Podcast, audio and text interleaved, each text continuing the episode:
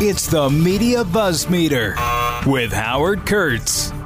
If you are near a TV today or just glancing at the headlines on your phone, you're seeing it's all about the summit. The journalists love that word summit. It's a big summit meeting between Joe Biden and Vladimir Putin. Summit used to be, you know, there'd be nuclear negotiations and they're going to come together and they're either going to make a deal or not make a deal. That's not the case here. In any event, I've got lots to say on that, but it's not the only story that we're going to deal with today on the podcast. As is our wont here at Media Buzz Meter, we're going to deal with a wide variety of fascinating looks at politics, culture, and other stuff.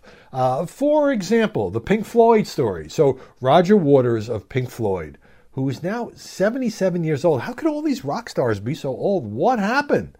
I guess it's been many decades since they were at the peak of their popularity.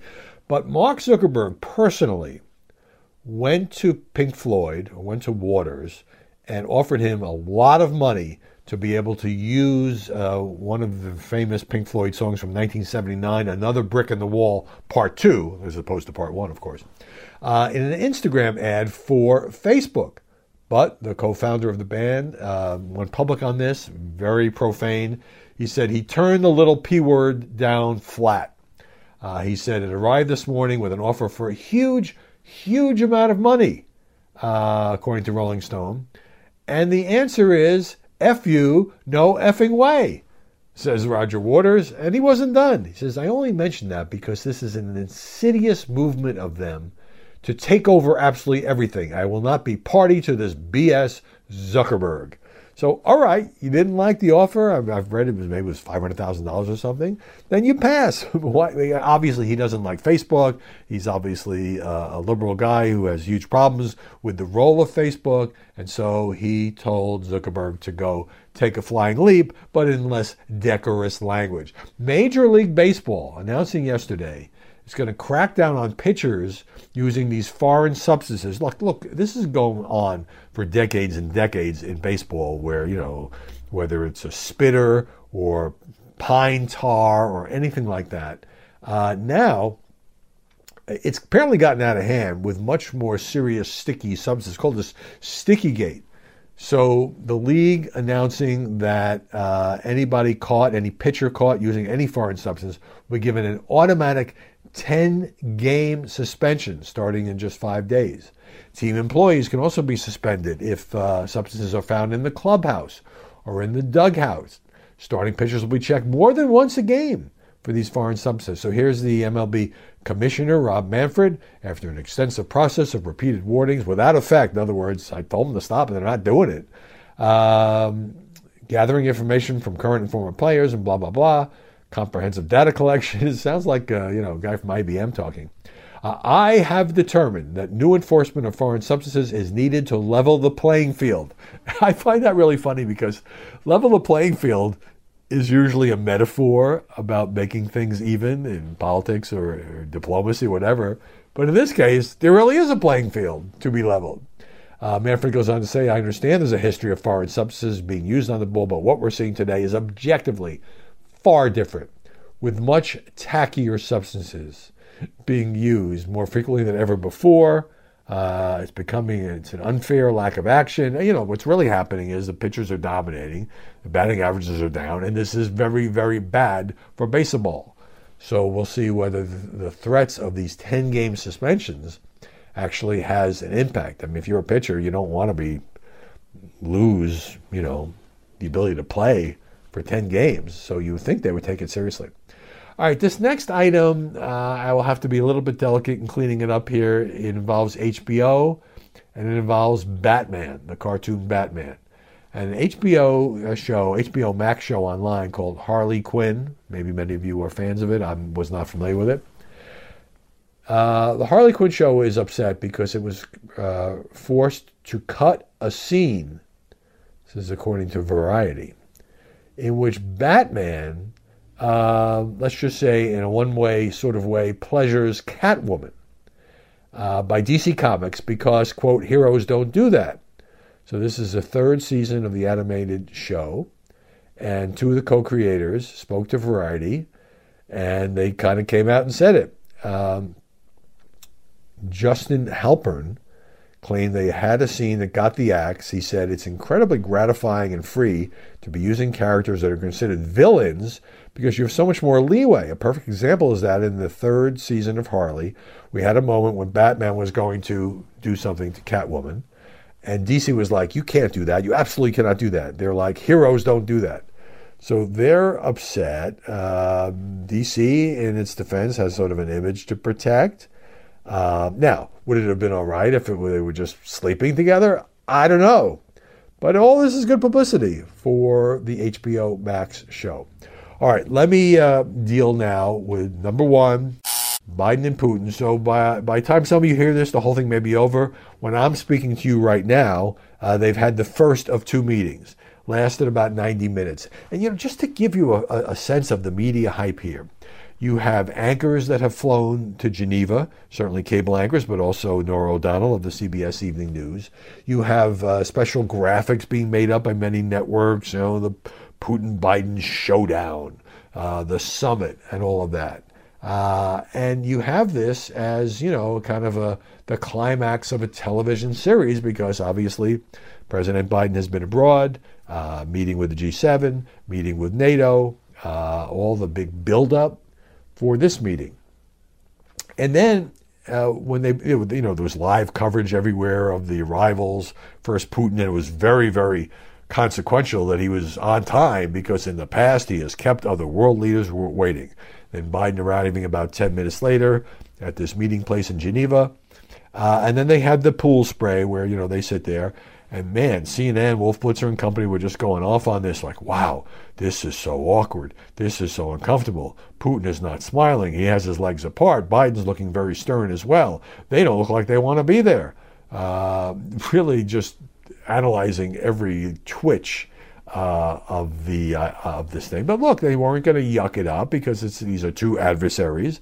They've got a lot of business. They disagree on a lot of stuff.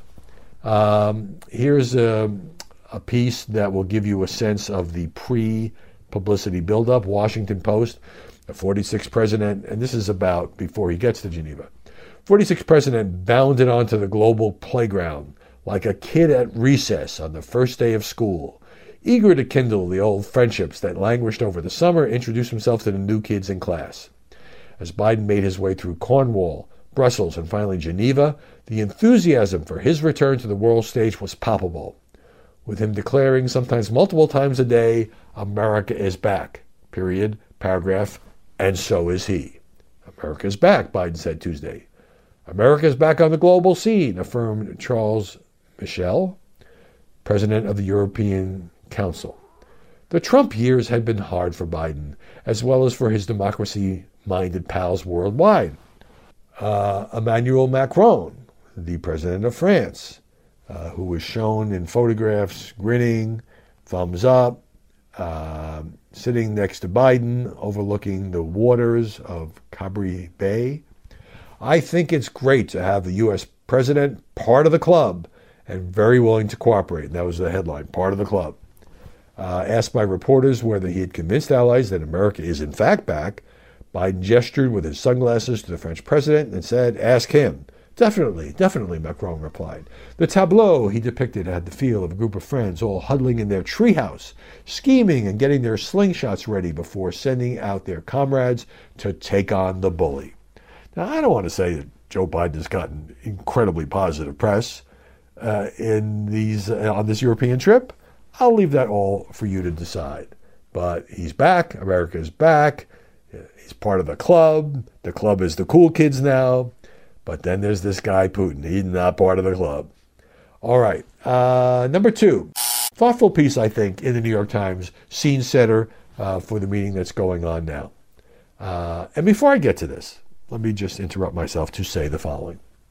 Everybody knows that there's not going to be some grand agreement reached. this is not one of those prepackaged summits where there's been a lot of diplomatic work done at the undersecretary level, and they're going to come out. They may come out and say we're going to cooperate on certain things, but you know, Biden is there to send a series of messages: back off on the cyber hacking, um, back off on any further thoughts of military action in Ukraine.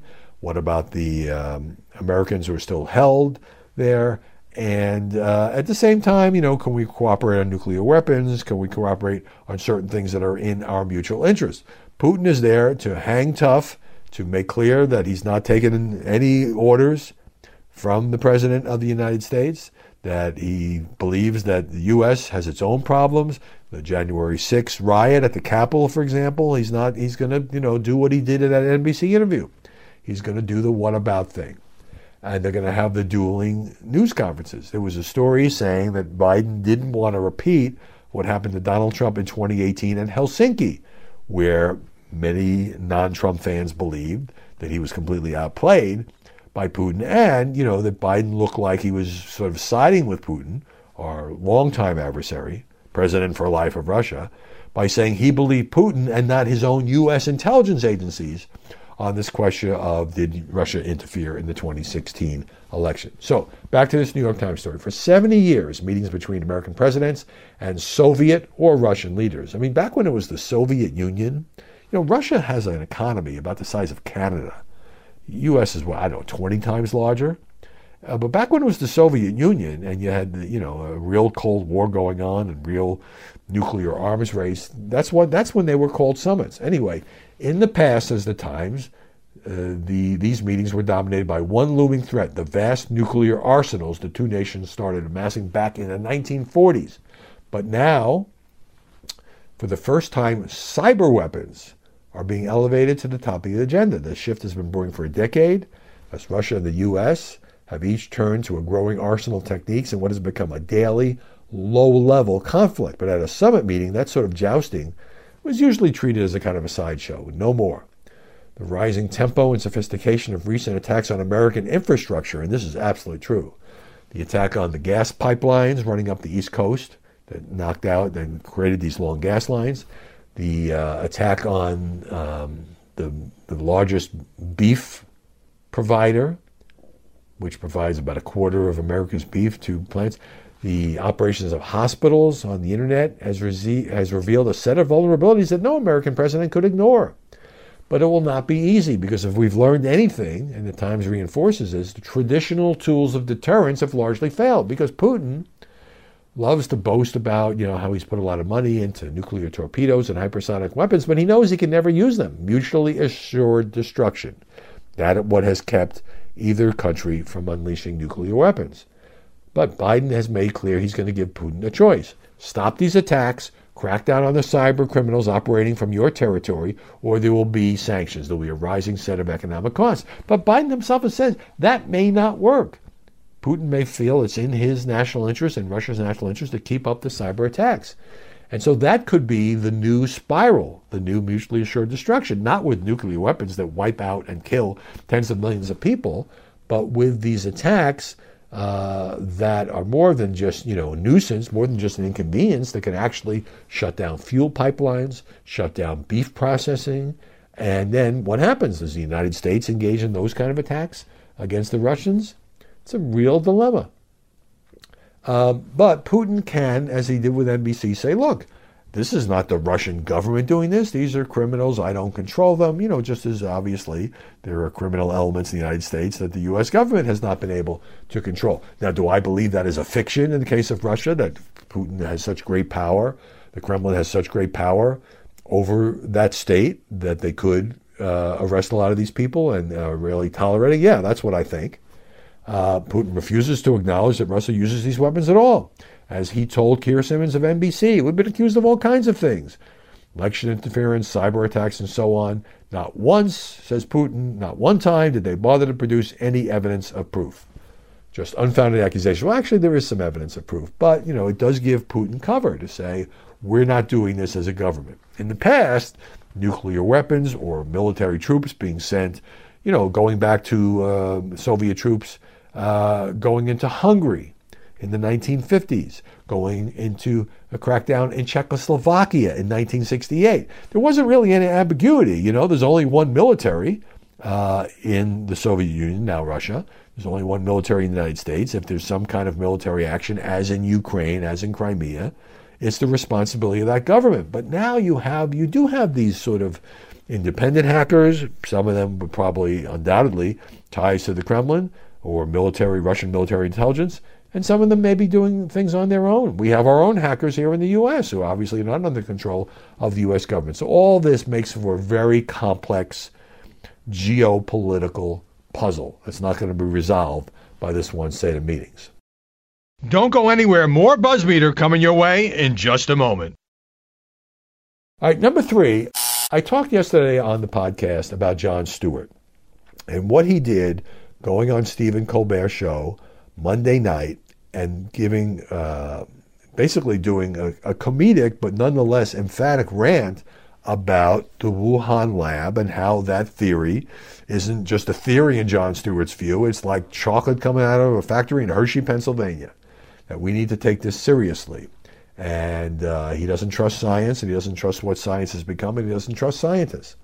Well, it's fascinating because Jon Stewart, who's always a liberal comedian who really liked Barack Obama, interviewed him more than once, I believe, was totally went after uh, the Bush administration, especially over Iraq, but a whole bunch of other stuff. Suddenly, people on the right are saying, hey, this Jon Stewart guy, he's making a whole lot of sense. And people on the left are really pissed off.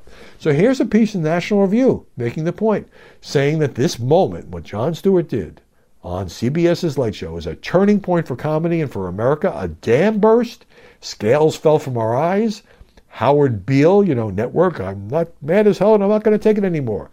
Charged himself up with holy fury and let it come thundering out. Thank you, Jon Stewart. Huzzah, hallelujah, and hot damn, that was good television. So it's being made, it's kind of like when Jon Stewart went on CNN's Crossfire and said, You're hurting America. And then a couple months after that, there was no more Crossfire. Okay, here's more from National Review. Um, you know, uh, for a year and a half, we've been told that the only origin of the coronavirus was that it came from a bat or some kind of animal.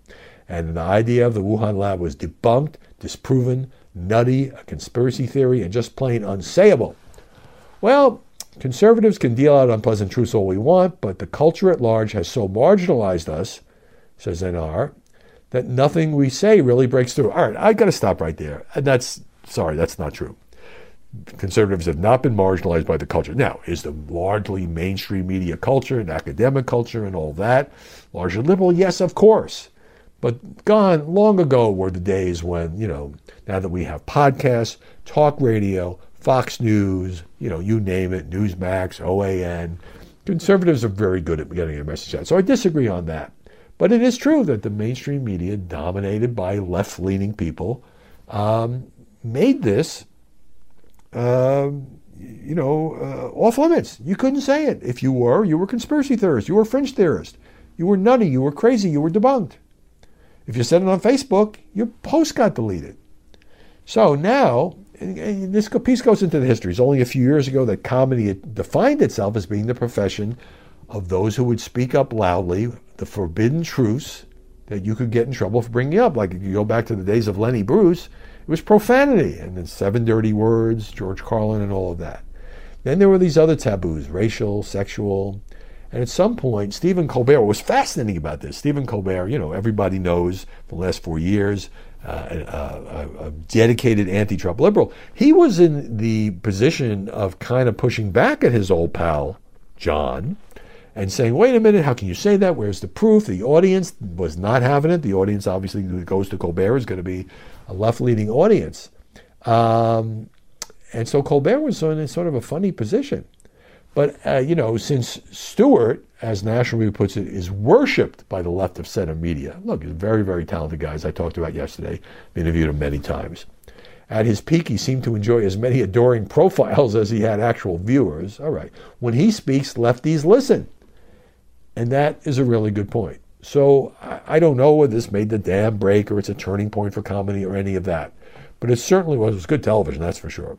And it certainly was, it's almost like, you know, Nixon goes to China. If Jon Stewart, hero to liberals, funny guy, uh, who who did, you know, he would, you know, whenever he would get in trouble, he'd say, oh, look, I'm just a comedian. But he really, he changed the media. I mean, this is in uh, one of my books. Um, he changed the media by making it acceptable in the guise of comedy under the rubric of this is just, you know, John, this is just uh, Comedy Central, The Daily Show.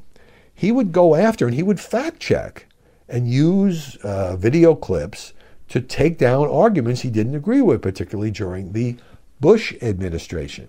And then it became more common, you know, for cable news, which became more polarized, to do that using some of those techniques. Brian Williams, when he was the NBC anchor, uh, would go on the Daily Show, and Jon Stewart would be interviewed by NBC, and he really did use his smarts. And a lot of people, you know, on the right thought, you know, he was just basically an ideologue who happened to be funny. But now they're kind of embracing him. So, bottom line on National Review, Stewart granted permission to the American left to finally admit that the theory conservatives have been discussing for more than a year as the road of inquiry we should all be heading down. But now Stewart is getting backlash. The Blaze, the conservative site, has rounded up some online reaction. I have watched you for years, never been disappointed until tonight. Spewing an unproven outside theory is extremely irresponsible. The nuts on the right do not need more crazy juice. Stewart was being racist as F. And it doesn't matter where a pathogen arises, does it? I don't recall pointing fingers at French airline workers, do you? Uh, Jon Stewart talking about COVID lab leak hypothesis as if he became a crazy MAGA Republican WTF. F, that was disappointing. Not just Jon Stewart's anti Chinese rants, but that Stephen Colbert was cool with it. Actually, he wasn't. What Jon Stewart did was downright dangerous to all Asian Americans. Okay, look, this is Jon Stewart's opinion as a comedian and social critic. You can agree, you can not agree. He's not being a racist. He's not denouncing the Chinese. He wasn't even going to, like, they deliberately cooked this up in order to poison the world. He just said it is, in his view, extremely, extremely likely that this did emerge from the Wuhan lab. So now you see, now Jon Stewart is getting a taste of what it's like when you piss off the left. Meanwhile, Washington Post has a big deep dive on this theory, starting with um, uh, a scene back in the very beginning of February 2020. Francis Collins, director of NIH, uh, ducked out of his granddaughter's swim meet to do a, a, a, call with other scientists. They were taking very seriously at the beginning. This is the Trump administration now, whether or not this began at the Wuhan lab. Kristian Andersen, professor of uh, immunology at uh, Scripps Research in La Jolla, California, have written to Fauci. They all looked into it. Um, they all thought it might have something to it, or many of them did, not all of them. And ultimately, over the next several weeks, the scientists unanimously concluded there was no evidence of lab manipulation. Now, that wasn't a definitive conclusion, but the point is they tried to find it, they tried to prove it, they couldn't find a smoking gun. Now, that didn't mean it went away. Some people continued to pursue this theory. Fauci obviously often threw cold water on it, now says he had an open mind, but some pretty good reporting there on what happened in the early weeks. All right, number four. The Atlantic has a piece about Trump and the midterms and so forth. This is pretty eye catching lead here. Quote from Steve Bannon The Republican Party is just a name. The bulk of it is a populist nationalist party led by Donald Trump.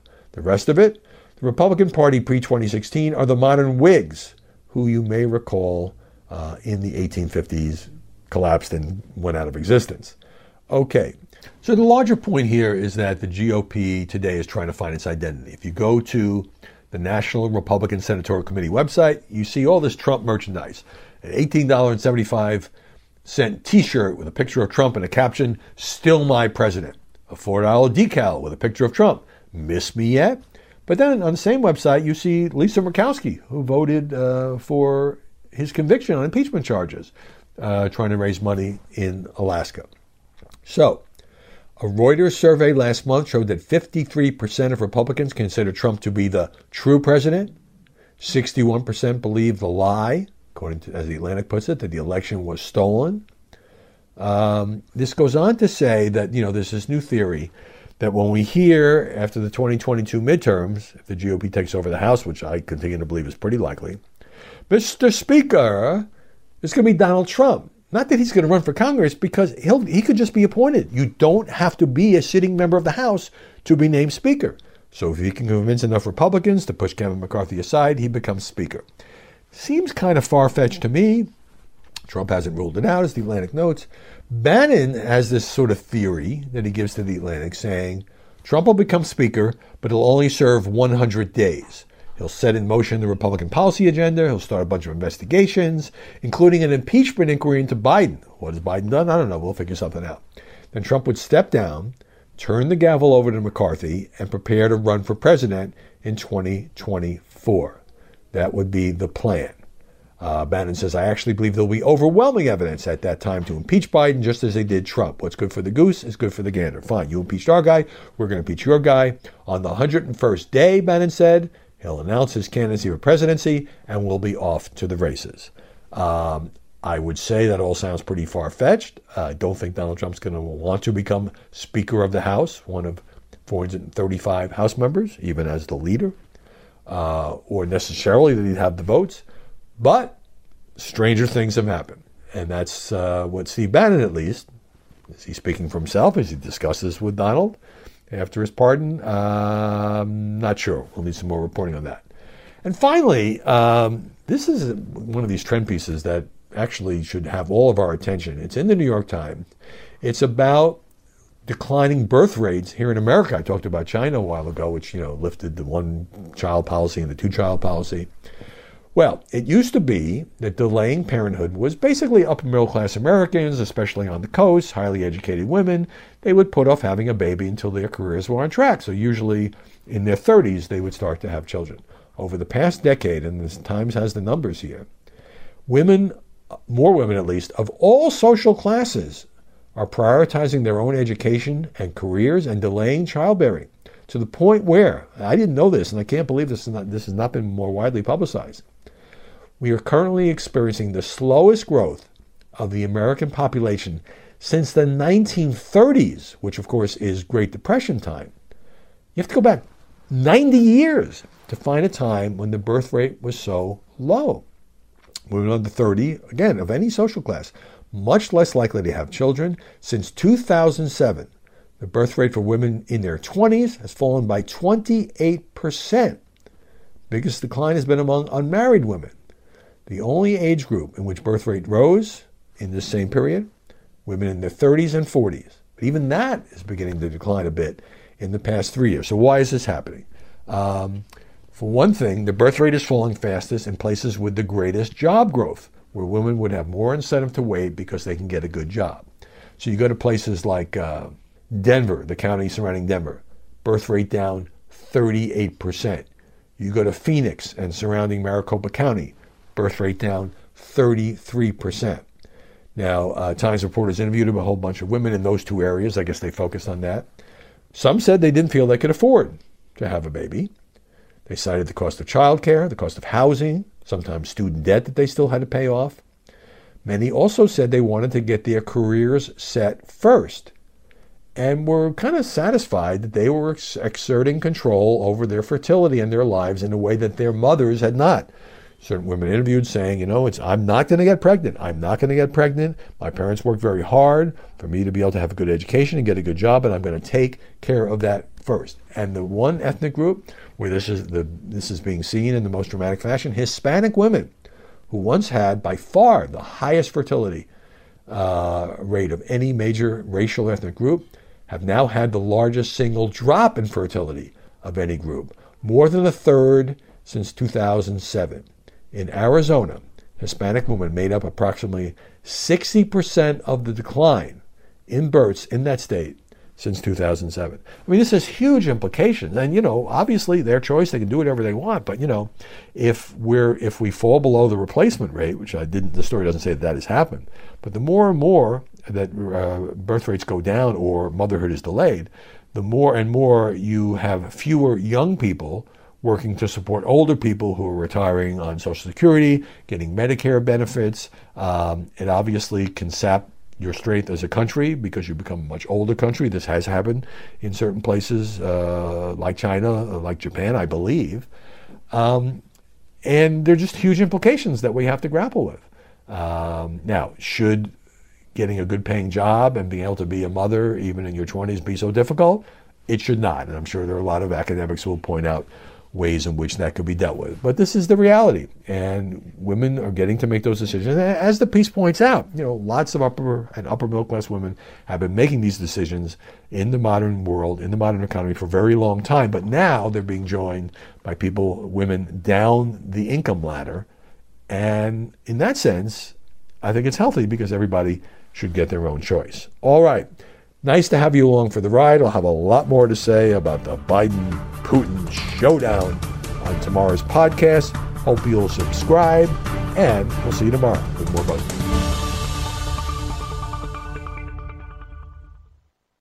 From the Fox News Podcasts Network, subscribe and listen to the Trey Gowdy Podcast. Former federal prosecutor and four term U.S. Congressman from South Carolina brings you a one of a kind podcast. Subscribe and listen now by going to FoxNewsPodcasts.com.